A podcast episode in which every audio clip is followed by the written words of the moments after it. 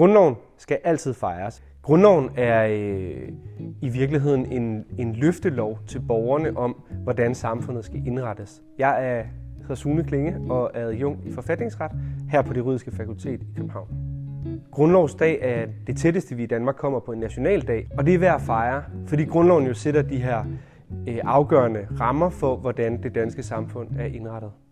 Mit personlige yndlingscitat fra grundloven er grundlovens paragraf 20, som siger, at beføjelser, der tilkommer rigets myndigheder, kan overlades til en overstatslig myndighed. Jeg synes, det citat, da det blev indført ved den seneste grundlovsændring 1953, viser, hvor progressiv i virkeligheden grundlovsskrivning er. Det kiggede ud i fremtiden og forudså, at vi havde brug for at indgå i et overstatsligt samarbejde, som for eksempel EU.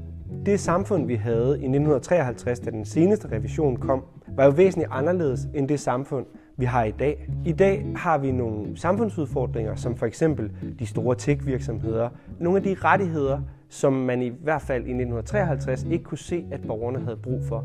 Retten til privatliv. Der er også en stor dagsorden i forhold til det grønne område. Hvis man fik inkluderet det, så vil det at gøre det til en menneskeret, at jeg har ret til et sikkert klima, jo styrke klimalovgivningen, miljølovgivningen. Men det, at vi har en grundlov, der giver borgerne rettigheder over for staten, er værd at fejre.